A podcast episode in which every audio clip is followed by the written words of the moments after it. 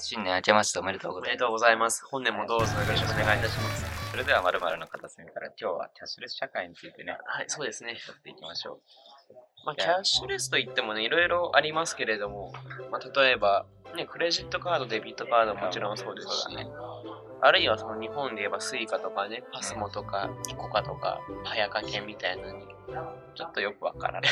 FeliCa カードもそうだし、あるいは最近は、よくこれ、あの、B2C では、東南アジア圏で人気っていう言い方をしてますけど、QR コード決済とかね、ああね。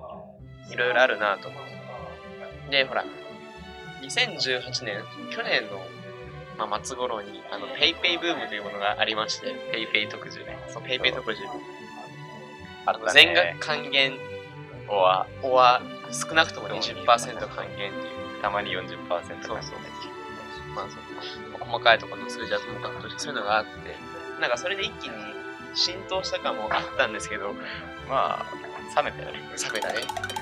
やっぱ、特需は特需だった。そうそう。でもっと言っちゃうと、今すごい乱立してるじゃないですか、ペイ系が。ペイ系な楽天な何ペイ？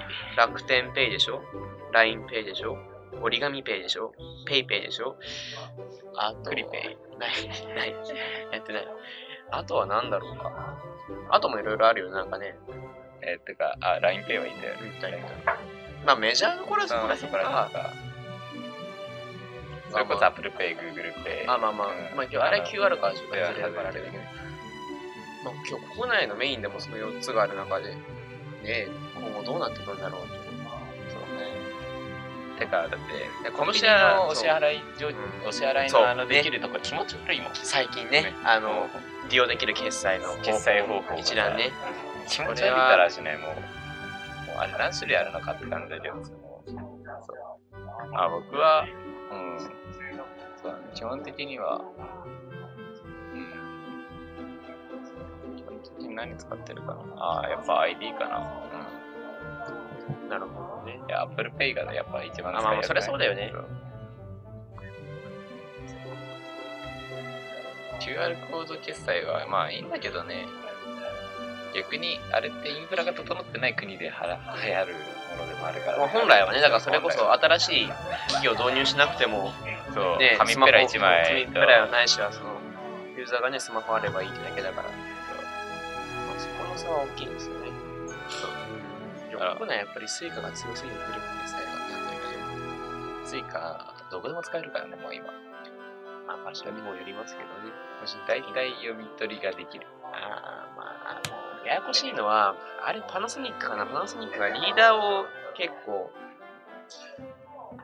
普及させたんだけど、あれソニーじゃなかったっけ？あのね、ソニーも出してるし、パナソニックもリーダー出してるんですよ。まあ、リーダー何タイプかあって、あの、企画的には対応してても、あの、多分ね、あれは予想で、多分手数料の問題なんだけど、何かの決済方法を受け受け付けないとかね、割とあったりするんで、まあ、なんか、どの決済方法まだ伸びる余地はある気もしますけどね、個人的にうは。ん。なんかこの前、たまたまあのニュース見てたら、ちょうどローカルネタで申し訳ないんですけど、鎌倉と藤沢、うん商工会会議所が組んで、あの、鎌倉ペイでも 違う違う違う、あの、クレカと、あと、交通系 IC フェリカと、あと QR コードをまとめて決済できるあの、リーダーあるじゃないですか。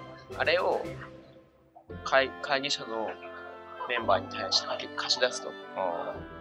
で、それでキャッシュレス推進しましょうみたいな話になりましたけど、まあね、そういうことやっていかないと、いわゆるインバウンド市場なかなか対応しづらいですよね。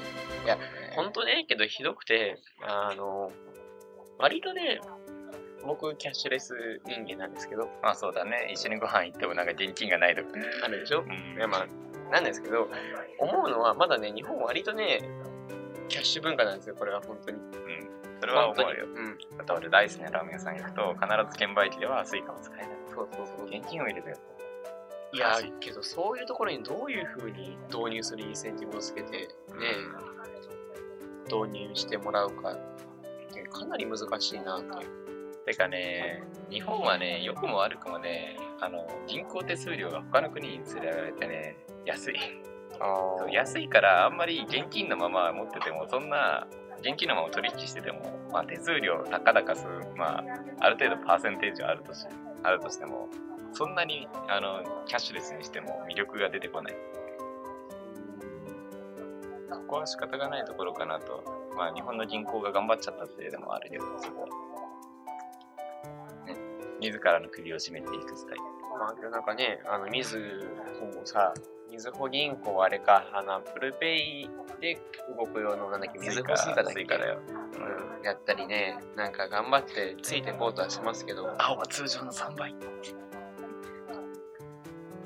や、どう、どうなるんだろうか。なかなかその、あの、多分、いろいろ決済手段が増えると、現金化の可能性って増えていくわけで、うん。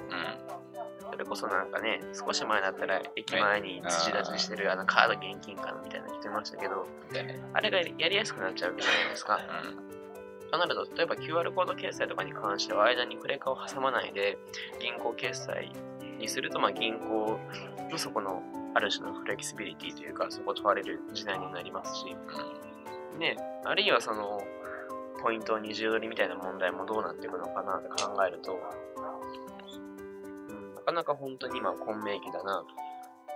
そうねでね、うん、はい。で、この前なんか、個人的な関心で、どこが今一番シェアがあるんだろうとお調べたんですよ。で、まあ何個かあるんですけど、一番面白かったのは、ランダムサンプリング N が4000で、うんで、一番多かったのは楽天ペイ。えー、まああれどっちかっていうと現場で使われてるよりはあれじゃない？あのインターネットのまあまあ、楽天し楽天で、2番目が LINEPay。ああまあだろうねで、3番目が PayPay。うんで、4番目が折り紙ペイ。折り紙ペイはなんかひっそり始めてひっそりちまちま地道にコツコツやってるよね僕、折り紙ペイの理由は好きな好きなんですけどね。いやまあシンプルだよそうフラットなデザインでシンプルでおなんかおしゃれというとすごい適当な言い方だけれども。うん。まあけどちょっとね、あの PayPay ブームと LINEPay ブームには置いてかれましたね。そうね俺も PayPay はだって間違いなくね、資本力あるし、LINEPay は今度 WeChatPay とも組んだそうだね。東南アジアにインフラあるから、そもそもユーザー数が多いし、ね、折り紙ペイは、吉野家半額にしてもね、っていう。まあオレンジつながりできてるのかな。今日次その割には次の、あの、提携先が D&L かみたいな。ああなるほどね。でもね、結構折り紙ペイが提携してるお店ってなんか、なんて言えばいいの？おしゃれという言い方はすごい適当だけれども、おしゃれ。うんごめんなさい全国の吉野家ファンの皆さん 吉野家がというより結構その、お店がこだわってるなって感じがさ。無作為に広げてる感じではない気がする。見てる限りは。無作為に広げないとねいや、どうなるのかなっていう。まあ QR コード決済はねもう増えるのかな？何になるんだろう結局。だから今、政府も2020年のオリンピックであったり、その先の、まあ例えば大阪万博とかに向けて、キャッシュレス化進める。これ多分、国策としてのキャッシュレス化推進ですけど、何に統一する気なんだろうなっていう。うんそもそも統一する気があるのかってところは置いといてまあまあまあまあそうねいやでもまあざっと見た感じだとやっぱり LINEPay か楽天かってところが個人的には一番強いけどね。ってことは、でユーグレナさんの考えで言うと、基本的には、その、なんて言えばいいの ?QR コードになるんじゃないかっていう。そう。QR コードは増えると思うけどどいやだから別にだからフェリカもなくならないと思うよ。なるほど。逆にだから分野が違うじゃないあれって。確かにだからまあ確かにキャッシュレスっていう部分ではまあ同じ土俵には立ってるけどだって媒体が違うからね確かに。ビザ決済とかどうなの？ほら、ビザも今、ペイウェーブとか出してるじゃないですか。やってんねあの、コンタクトレス決済、いわゆる。どう、どうなんだろうか。そういやねビザはねどうなるかっていうのが結構面白いところでね、いや要するに5大ブランドって言われるあの JCB とかも含めたね、はいはいはい。ところで結構ビザはそういうのにすごい意欲的なの意欲的ですね。まあ、マスターもそれに追随してる感じですよね。逆にそうアメリカンエクスプレスとかアメックスもコンタクトレスはややり始やめてたけど、あんまりそんな乗り気ではない感はあってまあ出遅れてはいましたね、間違いなく。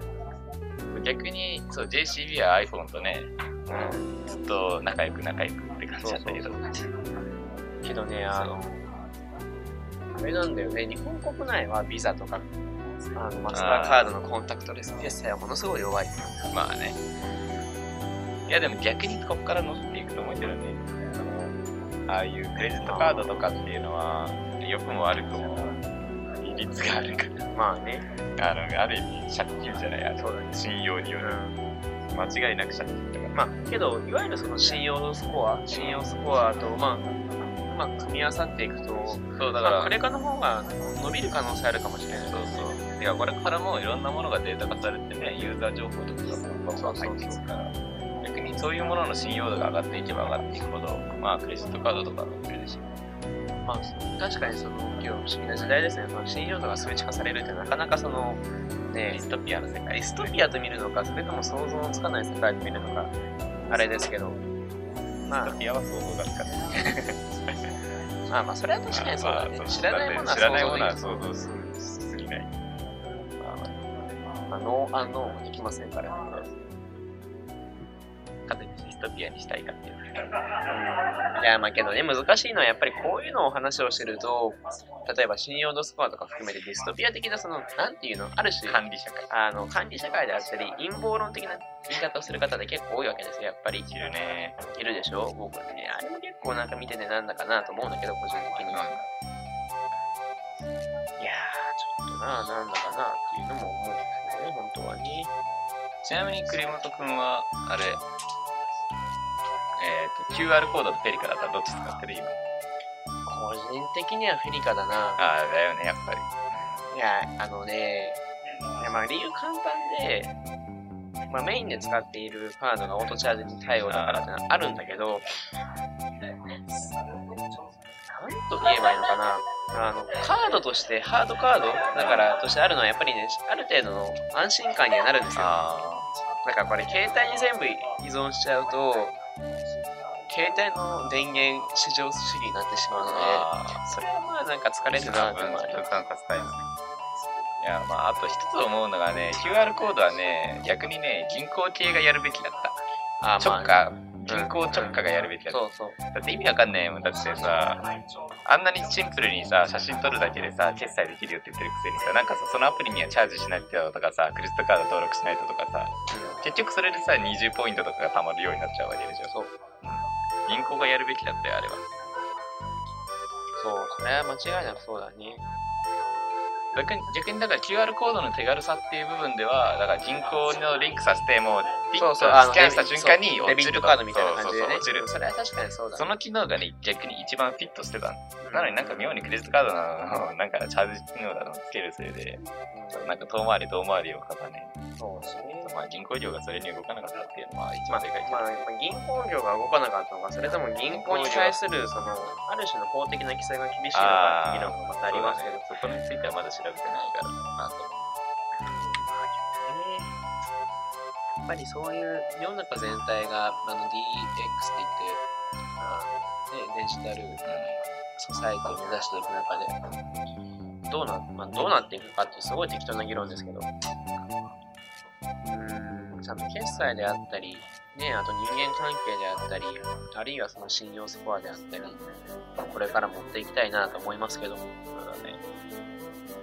まあ一つ言えるのは、まあ少なくともデジタル化はせざるを得ないからね、社会はね。あの、うん、あの、しないって選択肢はもうないんですよ。もうないからね何あの、うん逆にどこにを着地するかってところなんだよ。そうそうそう。だから結局、どれだけ簡便で、シンプルで使いやすいものになるか、で、透明性の高いものになるか、透明性が高くて信頼性の高いものになるか、というのはこれすごい重要な指標で、うん、だからその、これ、僕の分野に寄せて話すと、この行政の話も一緒で、いわゆるそのなんか電子政府であったり、その情報通信政策というよりはその政府を電子化するという話がやっぱりあるんですけど、やっぱりね、マイナンバーとかに関しても、あれ候補がめちゃくちゃ下手で、その何かよくわかんないんですよ、パッと見てる人からすると。調べれば、比較的その、なんていうの、簡便に理解できるんだけど、まあ、普通はそこまでしないわけで、だからこれからの、もちろん行政系のサービス含めて何にせよ、まあ、まずリリライアビリティで信頼性があって、トランスパレンス、透明性があって、で、シンプルバッドユースフルで、簡単だけど使いやすい。これ目指していくしかないのかなという。そうね。うん。それは本当に期待したいというか、まあね、そこは2019年、まあ、あと1年後、まあ、1年間弱。そう、今年の1年間でかなり進むはずですから、はず東京オリンピックが無事あるのであれば。あるのかな？いや、まあ、ある、あるでしょう。あ、でも新、あれ、新国立競技場を見てきたけど、結構もう出来上がりかまあなですよね。まあ、出来上がってないし、やばいんだけどさ。あれ？まだ全然経ってないじゃん。まださらちじゃんとかなかったからいいんじゃない？観光地だ。いや、ダメ、ダメです。ダメです。アウト。いや、まあ今日そうだからこそ、やっぱりね、日本ってすごいそういうのやるの難しくて、あの既存のインフラの上にそういう新しいもの立てなきゃいけないから、やっぱりどうしても互換性であったり、そうだね。ね利便性っていうのは後回しにされがちなんだけど、まあ、消費者目線というか、ね、使う側の目線を一番意識したさまざまな、ね、サービスであって、特にそれがキャッシュレスの分野でも進んでいけばいいかなというふうには思ってます。そうね。まあ、そんなところでしょうかね。はい。まあ、とりあえず、今回第1回目は、2019年第1そうです回目は、、ねキャッシュレスということで。キャッシュレスでした。はい。ね。じゃあ、ご清聴ありがとうございました。はい、今年もよろしくお願いします。